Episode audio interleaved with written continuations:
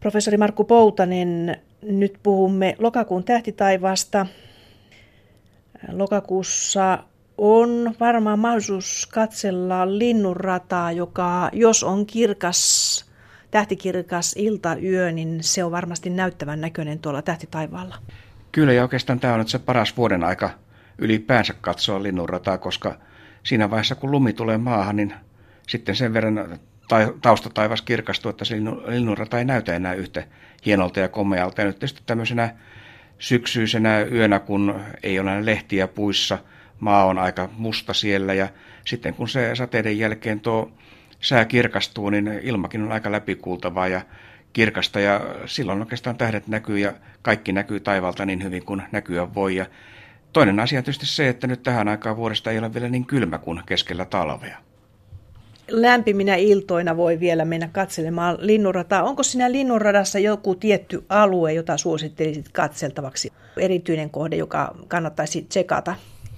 No ehkä ei sillä tavalla ihan erityistä täältä Suomesta nähtynä, koska ne kaikkein hienommat alueet, että Linnunradan keskustan suunta, se jää tuonne niin etelään, että Suomesta sitä ei näe, että pitää mennä tuonne Välimeren seutuville tai vielä etelämästä näkee niitä Linnunradan eteläisiä osia, missä todella on kirkkaita kohteita ja, ja näkyviä, mutta ehkä juuri tuossa, jos sanotaan tuon Joutsenen suunnalla, aika korkealla taivaalla ja vähän tuonne tonne etelän lännen välille sinne suuntaan katsoo, niin siellä se ehkä on kuitenkin kirkkaimmillaan se osa, mikä niin kuin Suomesta käsin näkyy.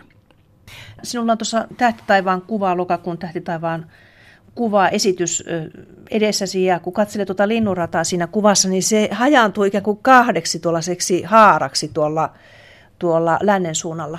Joo, siinä Joutsenen kohdalla juuri tapahtuu tämä, että siinä, siinä sitten tulee kaksi tämmöistä haaraa.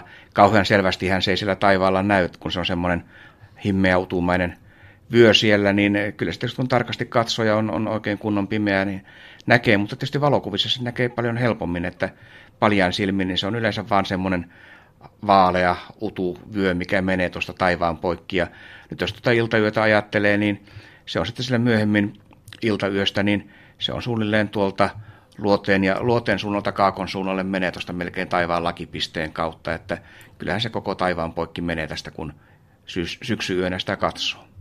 Siinä on myös tuommoinen vähän vähäisempi alue tuolla Perseuksen tähdistön kohdalla. On tuolla ihan kapea viiru tuo linnunradan alue. Kyllä se on vähän semmoinen himmeämpi tai, tai vähemmän näkyvä siellä. Siinä on oikeastaan siinä on hauskasti tuo Kassiopean tähdistö, mikä on tällainen tuplaveen näköinen tuplaveen muotoinen, niin se on siinä keskellä linnunrataa, mutta oikeastaan kun sinne Kassiopean suuntaan katsoo, niin sitä linnunrataa ei sillä tavalla ehkä hahmota. Ennen kuin sitä katsoo vaikka kiikarilla, niin silloin näkee oikeastaan aika niitä tähtiä sieltä paljon enemmän. Ja silloin niin kuin hahmottaa sen valtavan tähtitiheyden, joka sillä suunnalla on, että kyllä niitä tähtiä riittää, mutta semmoinen visuaalinen paljain silmin näkyvä kohta, niin se on ehkä kirkkaimmillaan juuri sinne Joutsenen suuntaan mentäessä. Ja sitten tietysti jos mennään tuonne Välimerelle, Värimeren alueelle, niin sitten siellä jossain etelässä Jousimiehen suunnalla ja siellä, missä Linnunradan keskusta on, siellä on hyvinkin tämmöisiä kirkkaita paikkoja. Ja siinä mielessä, jos tuonne etelään menee nyt, tai oikeastaan meni koska tahansa, niin kannattaa sitä etelästä tähtitaivasta katsoa. Mitäs tuolta syvän taivaan kohteista haluaisit nyt lokakuussa nostaa esiin? Siellähän varmaan on aika paljonkin mielenkiintoisia kohteita. Kyllä siellä on. Siellä tuota, oikeastaan, jos ajattelee ihan tuosta paljon silmin näkyvää, niin kauhean paljon ei, ei ole Andromedan galaksi on se, kun aina kysytään kuinka kauas näkee, niin Andromedan galaksi on semmoinen, voi sanoa, että se on kahden miljoonan valovuoden päässä ja se näkyy jo ihan kohtuullisissa oloissa paljon silmi, kun osaa tuonne Andromedan tähdistön suuntaan oikeaan suuntaan katsoa semmoisena pienen pienenä utuläiskänä siellä. Se, kun sen kerran on löytänyt, niin oikeastaan sen jälkeen sen löytäminen ei ole mitenkään ongelma. Se on, voi sanoa, että suunnilleen yhtä kirkas tai yhtä, yhtä himmeä tai yhtä vaikea kuin tuo meidän oma linnunrata, eli se pintakirkkaus on suunnilleen sama, mutta se on tietysti pieni kohde.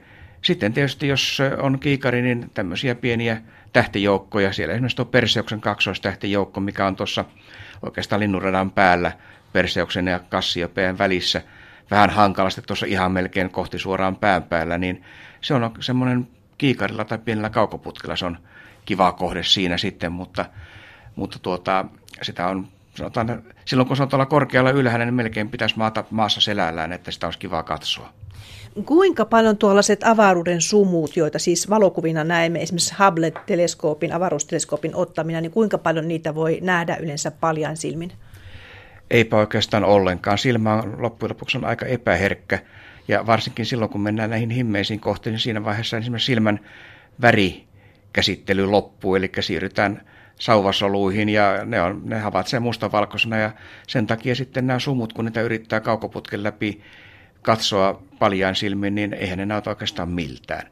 Ja vasta sitten, kun otetaan niistä valokuvia pitkällä valotuksella, niin sitten ne väritkin tulee sillä näkyviin, että siinä mielessä silmä on kyllä aika huono kapine ja varsinkin tämmöisissä himmeissä kohteissa, niin ei sillä värejä juuri näy, että se saattaa olla aloittelijalle monta kertaa pettymystä. Ensin kirjasta katsoo hienon kuvan ja sitten menee etsimään taivaalta. Eihän se on vaan tuommoinen pieni tuhru siellä, että eihän se näytä miltään. Että tämä on tietysti hyvä muistaa, että kun menee, menee ja katsoo ulkona paljain silmin sitä, niin se ei välttämättä näytä samalta kuin mitä se näyttää kirjassa. Niin se näyttää semmoiselta valoläikältä siellä taivaalla paljain silmin katsottuna.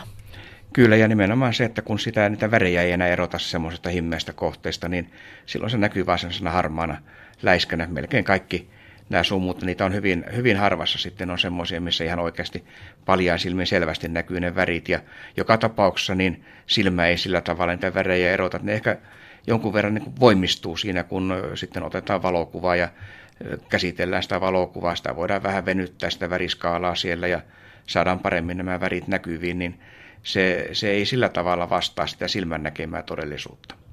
Jossain määrinhän nuo kaukaiset kohteet näkyvät ihmissilmällekin värillisinä. Siellähän on Aldebaran on hiukan punainen ja Sirius on hiukan sinertävä. Eli siis näiden tähtien värejähän voi pikkusen nähdä, niitä sävyeroja. Kyllä, ja se on oikeastaan sillä tavalla hauska, että jos otetaan tuommoinen ihan tavallinen valokuva, niin niissä valokuvissa taas se ei näy. Ja se johtuu siitä, että se tähti on sitten semmoinen pieni täplä siellä ja se ikään kuin ylivalottuu siinä normaalissa kuvassa ja sitten se taas näkyy vain semmoisena kirkkaana täplänä. Eihän ne kovin kirkkaita ne tähtien värit ole, että juuri Aldebaran tai Antaresta joku muu, mikä on tämmöinen selkeästi punainen, niin e, jos sitä tarkkaan katsoo, niin sitä oppii pikkuhiljaa niin kuin erottamaan niitä värejä, että ei, eihän ne sillä tavalla kirkkaanpunaisena siellä loista, vaan se on sellainen vaalea, jota sitten kun osaa oikein katsoa, niin näkee, että aha, kyllä se punertava on. Ja varsinkin, jos siinä on lähellä joku toinen erivärinen tähti ja vertaa siihen, niin kyllä silloin yleensä paljon helpommin huomaa, huomaa ne tähtien värierot. Ja yksi tämmöinen hyvä kohde on tietysti Mars-planeetta, joka on tällainen punertava. Ja Mars tietysti, kun se liikkuu tuolla taivaalla tähtien suhteen, niin sitten jos se joku kirkkaan tähden lähellä, joka on erivärinen kuin se punertava Mars, niin silloin esimerkiksi huomaa helposti tämän Marsin värieron verrattuna sen tähden, tähden väriin. Juu, Mars on punertava planeetta. Mikäs Marsin tilanne muuten on nyt lokakuussa? Näkyykö se? Kyllä se nippa nappa Etelä-Suomesta. Se on nyt tuolla Jousimiehen tähdistössä todella matalalla meidän taivaalla. Ja ilta, tai illalla, illan pimennyttyä se on vielä tuolla sitten jossain lounaan suulla. Se laskee aika nopeasti sitten auringon laskun jälkeen, että ei sitä kovin kauan näy, näe. Ja tuota, ainoastaan Etelä-Suomessa, Pohjois-Suomessa taitaa olla jo kokonaan taivarannan alapuolella, että kyllä se matalalle jää. Se on nyt tosin, Mars-radallaan on lähinnä aurinkoa tässä lokakuun puolivälissä ja puolivälin jälkeen, mutta eihän sitä oikeastaan sillä tavalla meille iloa ole, kun se näkyy niin huonosti ja, ja se lähinnä aurinkoa oleminen, niin se ei kuitenkaan auta paljon siihen, miten se maahan näkyy. Eli se Mars näkyy tietysti parhaiten maahan silloin, kun se on vastapäätä aurinko oli oppositiossa ja silloin lähinnä maata. Että täytyy oikeastaan vain tietoa siitä, että Marsin, millainen se Marsin rata on nyt, nyt tällä hetkellä sattuu olemaan sitä radalla lähinnä aurinkoa ja tosiaan siinä asennossa nyt tämä, että Suomesta sijaa todella sinne melkein taivaan rantaan jopa Etelä-Suomesta nähtynä. Entäs muut planeetat, miten ne ovat esillä nyt lokakuussa? Siinä oikeastaan Merkurius on nyt se, jota kannattaa tässä lokakuussa katsoa. Siinä tässä lokakuun alkupuolella, oikeastaan tuonne lähemmäs lokakuun puolta väliä, niin Merkurius näkyy aamutaivaalla. Ja sehän näkyy aina vain semmoisen pari viikkoa kerrallaan, sitten sen jälkeen se häipyy takaisin tuonne auringon suuntaan ja sitten tulee seuraavan kerran näkyviin taas iltataivaalla. Että nyt tosiaan marraskuussa ei Merkuriusta enää näy, lokakuussa se näkyy vielä. Ja siellä oikeastaan sitten ainoa tapaa nähdä se on, että etsii semmoisen paikan, mistä näkyy tuonne taivaanrantaan saakka. Se on kuitenkin jää hyvin matalalle tuolla ja semmoinen tunti, vajaa tunti ennen auringon nousua, kun sitä yrittää etsiä sieltä, niin silloin se löytää, mutta sitten kun alkaa se pääsee pikkasen korkeammalle taivaalla, niin taustataivas alkaa olla niin kirkas, kun aurinko rupeaa nousemaan, että ei sitä enää sieltä näin, mutta kyllä jos on paikka on hyvä ja, ja sää on ihan selkeä sinne taivaan rantaan saakka, niin onhan se niin kirkas, että se näkyy ihan mainiisti paljaan silmin, että sillä tavalla sen löytyminen ja näkyminen ei ole ongelma, mutta se vaan vaatii ne hyvät olosuhteet sinne ihan taivaanrantaan saakka. Entäs Jupiter? Mikäs on Jupiterin näkyvyys nyt? No Jupiter itse asiassa se on tuossa vähän ennen kuun puolta väliä 9. ja 13. päivän välisenä aikana, niin se on lähellä Merkuriusta. Eli myös Jupiter näkyy siellä aamutaivaalla. Mutta Jupiter, kun se nyt on kiertää kauempana aurinkoa kuin mitä maa kiertää aurinkoa ja Merkurius taas on siellä lähempänä, niin Jupiter käyttäytyy eri tavalla. Että kun Merkurius alkaa lähestyä tuota auringon suuntaan, niin Jupiter sen kuvaan etääntyy. Eli tässä syksyn ja talven kuluessa Jupiter näkyy yhä paremmin. Eli nyt tässä lokakuun aikana niin Jupiter näkyy siellä aamutaivaalla. Se kuun lopussa alkaa näkyä sitten paremmin ja paremmin, että tuossa loka-marraskuun vaihteessa niin se on jo kolmisen tuntia ennen auringon nousua, niin Jupiter nousee sinne ja sitten kun mennään marraskuulle joulukuulle, niin se näkyy vielä paremmin, että Jupiter rupeaa näkymään tässä nyt pikkuhiljaa. Ja se on kirkas. Se on kirkas. Se on kirkkain kohde sitten, kun Venusta ei tässä seuraaviin kuukausiin näy, niin se on kuitenkin selvästi kirkkain planeetta ja paljon kirkkaampi kuin yksikään tähti, että siinä mielessä kun Jupiter on taivaalla, niin ei sitä oikeastaan voi erehtyä, koska ei siellä, ei siellä ole mitään muuta niin kirkasta tähdennäköistä kohdetta. Onko Saturnus näkyvissä? Se on vielä nippa-nappa, ei oikeastaan kannata paljon mainostaa se. Tässä lokakuun alkupuolella vielä näkyy tuolla matalalla auringonlaskun jälkeen, auringonlaskun suunnalla, mutta katoaa hyvin nopeasti ja lokakuun loppupuolella ei sitä enää löydä, se menee sinne auringon suuntaan. Ja sitten on vielä nämä planeetat Uranus ja Neptunus, joita paljaan silmin tuskin näkyy, mutta näkyykö kaukoputkella tai kiikarilla? No itse asiassa Uranus on nyt oppositiossa, eli vastapäätä aurinkoa, niin kuun puolivälissä, joka tarkoittaa käytännössä sitä, että se näkyy koko yön. Ja se nyt on tuolla kalojen tähdistössä, että ei se mitenkään kauhean matalallakaan ole, mutta tietysti se, että se on kuitenkin sen verran himmeä, että ei sitä paljon silmin sieltä löydä, että kiikarilla voi yrittää, kaukoputkella yrittää, mutta kyllä se täytyy aika tarkkaan tietää, missä se on. Eli käyttää ihan kunnon tähtikarttaa ja hakukarttaa, mihin se sitten on merkitty, niin sillä tavalla se löytää.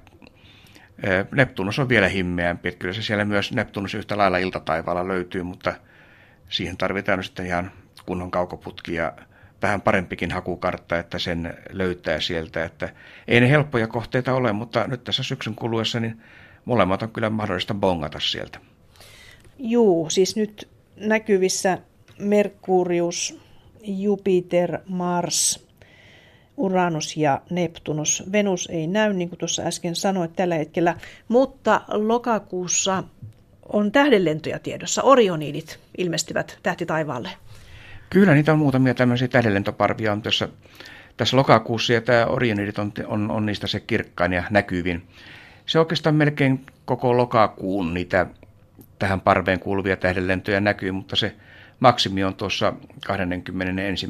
päivän tienoilla, ja niitä on semmoinen parhaimmillaan toistakymmentä tähdenlentoa tunnissa, että eihän niitä kovin tiheästi näy muutaman minuutin välein menee, mutta kuitenkin sillä tavalla, että niitä tähdenlentoja on selvästi enemmän kuin mitä keskimäärin, ihan satunnaisena yönä ulos menee.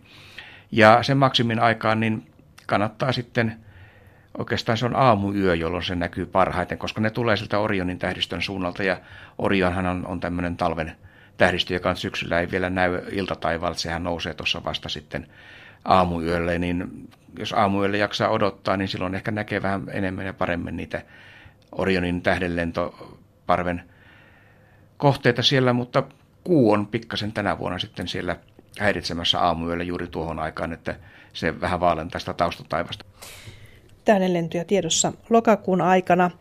Ja sitten kuu ilmestyy taivaalle jälleen lokakuussakin niin kuin joka kuukausi ja kuun taakse joutuu sitten 19.10.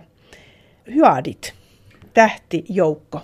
Joo, Hyadit, hyadit tähtijoukko, se on tuolla häräntähdistön suunnalla. Häräntähdistöhän näkyy parhaiten, sehän näkyy tuolla kevät-talvella, eli tästä voi niin kuin arvata jo, että se on aamuyöllä tapahtuva asia. Ja tämä hyödien joukko, siinä näkyy paljon silmin semmoinen kymmenkunta himmeää tähteä, kiikarilla näkyy paljon enemmän ja ja aina muutaman vuoden välein sitten on semmoinen tilanne, koska se kuurata aina pikkasen vaihtelee, niin muutaman vuoden välein on semmoinen tilanne, että kuu sitten kulkee radallaan niin, että se myös kulkee tämän hyödien tähtijoukon editse siitä. Ja se tapahtuu nyt tosiaan tuon 19. päivän aamuyöllä ja aamulla se oikeastaan päättyy sitten tältä Suomesta siihen, että aamu valkenee, että se ei kaikkien tähtien, kaikki, kaikkien niitä tähdenpeittoja ei kerätä Suomesta näkemään, että yö, yö loppuu aikaisemmin, mutta sillä aamuyöllä tosiaan niin se kulkee. Tietysti nämä hyödien tähtijoukon tähdet on sen verran himmeitä, että niitä ei oikeastaan sitten kauhean hyvin siinä paljon silmin näe, että se kannattaa melkein sitten kiikarilla katsoa. Ja se on semmoinen aika mieleenpainuva näkymä, varsinkin silloin, kun se peittyy tuonne kuun pimeän reunan taakse, kun sitä kuun pimeää reunaa ei sillä tavalla näe. Ja sitten kun sitä tähteä seuraa, niin se ihan yhtäkkiä niin kuin näyttää vaan katoavan jonnekin. Että se katoaa sinne kuun pimeän reunan taakse. Ja se on sillä tavalla, varsinkin jos se on kirkas tähti, ja siinähän lähellä on tämä Härän Aldebaran. Ja ihan samalla tavalla kuin tämä hyödit sitten aina peittyy tuonne kuun taakse, niin tuo Aldebaran myös sitten aina joinakin vuosina tapahtuu. Että nyt tässä tällä kertaa niin tuo Aldebaran ei ainakaan Suomesta nähtynä niin jää sinne kuun reunan taakse, mutta kun Aldebaran on kirkas kohde, niin sitä on oikeastaan aika kiva seurata sitten, varsinkin jos on pieni kaukoputki tai, tai kiikaritkin, niin yrittää katsoa sitä, kun se yhtäkkiä humpsahtaa sinne pimeän reunan taakse ja katoaa näkyvistä ja tunnin päästä tulee sitten toiselta puolelta näkyviin takaisin, niin tämmöisiä tietysti kannattaa seurata ja kyllähän kuun joka kierroksella niitä tähdenpeittoja on, mutta että ne on yleensä niin himmeitä, että niitä ei sitten kovin helposti voi seurata. Niin se on jännä, että tämä ikään kuin tiedotetaan tällainen humpsahdus nykyisin enemmän kuin ennen. Jos on ehkä eh, juuri tämä, että niin kun internetin kautta ja mediassa ylipäänsä, niin tämmöisiä on paljon helpompi, että onhan tämä tietysti näitä on vuosikymmeniä ja vuosisatoja sitten seurattu, mutta se on tietysti sitten ollut harvojen huvia, koska eihän sieltä sitten näistä tähtitieteille vuosikirjoista niin kovin moni niitä ole älynyt etsiä ja, tiedä sillä tavalla, mutta kyllähän näitä on ihan käytetty oikeastaan yhtenä aikanaan silloin, kun ei ollut vielä kunnollisia laivakronometria, piti saada aika siirrettyä paikasta toiseen niin käytettiin näitä kuun aiheuttamia tähdenpeittoja sitten ajanmääritykseen, mutta siinä tuli se ongelma vastaan, että kuun liike on sen verran monimutkaista, että tuohon aikaan sitä kuun rataa ei osattu laskea riittävällä tarkkuudella, että sitten kauhean hyvää kelloa ei saatu, mutta periaatteessa tätäkin voidaan käyttää, jos kuurataa tunnetaan hyvin ja osataan laskea sen paikka, niin sitä voi käyttää vaikka kellona, mutta tietysti se, että nykyään on muita keinoja siihen, että ei tarvita tätä, että vuosisatoja sitä on havaittu, mutta nyt ehkä sillä tavalla tämmöisenä harrastuksena ja, ja e, tämmöisenä kansan huvina, niin se voi olla, ollakin aika kiva. Ilman muuta kannattaa näitä tähtitaivaan tapahtumia seurata, kun käy ulkona illalla tai yöllä. Revontulia on nähty. Revontulista on julkaistu kuvia. Niitä on tänä syksynä ollut yllättävän paljon. Kyllä, ja sillä tavalla, no ehkä ei sillä tavalla edes yllättäenkään, kun nythän eletään sitä vaihetta, että auringon aktiivisuus pienenee.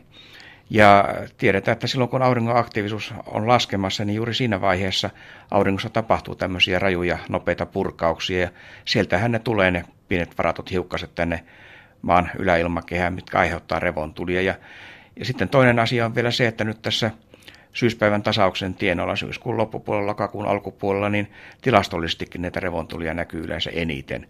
Ja nyt kun vielä tässä syyskuun puolellakin oli muutamia aika kivo, kivasti selkeitä ja kirkkaita öitä, niin kyllä niitä tuonne Ursan taivaan vahtiin tuntuu kertyvän harvasi yö sitten ihan Etelä-Suomea myöten näitä havaintoja. Ja tässäkin tuntuu pikkasen siltä, että kun yhä enemmän ja enemmän ihmisiä sitten kiinnostuu tämmöisistä asioista, niin siellä on aina joku, joka jossain näkee jotakin. Eli tämmöisten ilmiöiden ilmoittaminen ja havaitseminen, niin kyllä se tuntuu, että se on tavattomasti lisääntynyt. Ja nimenomaan juuri tämmöisten mahdollisuuksien ansiosta, että sitten ihmiset pystyvät omia havaintojaan laittamaan jonnekin ja toiset kommentoi niitä ja innostuu siitä ja rupeaa tekemään itse omia havaintoja. Että tämä on tavallaan tämmöinen itseään ruokkiva asia sitten, että, että havainnot, lisääntyy sen takia, että havainnot lisääntyy.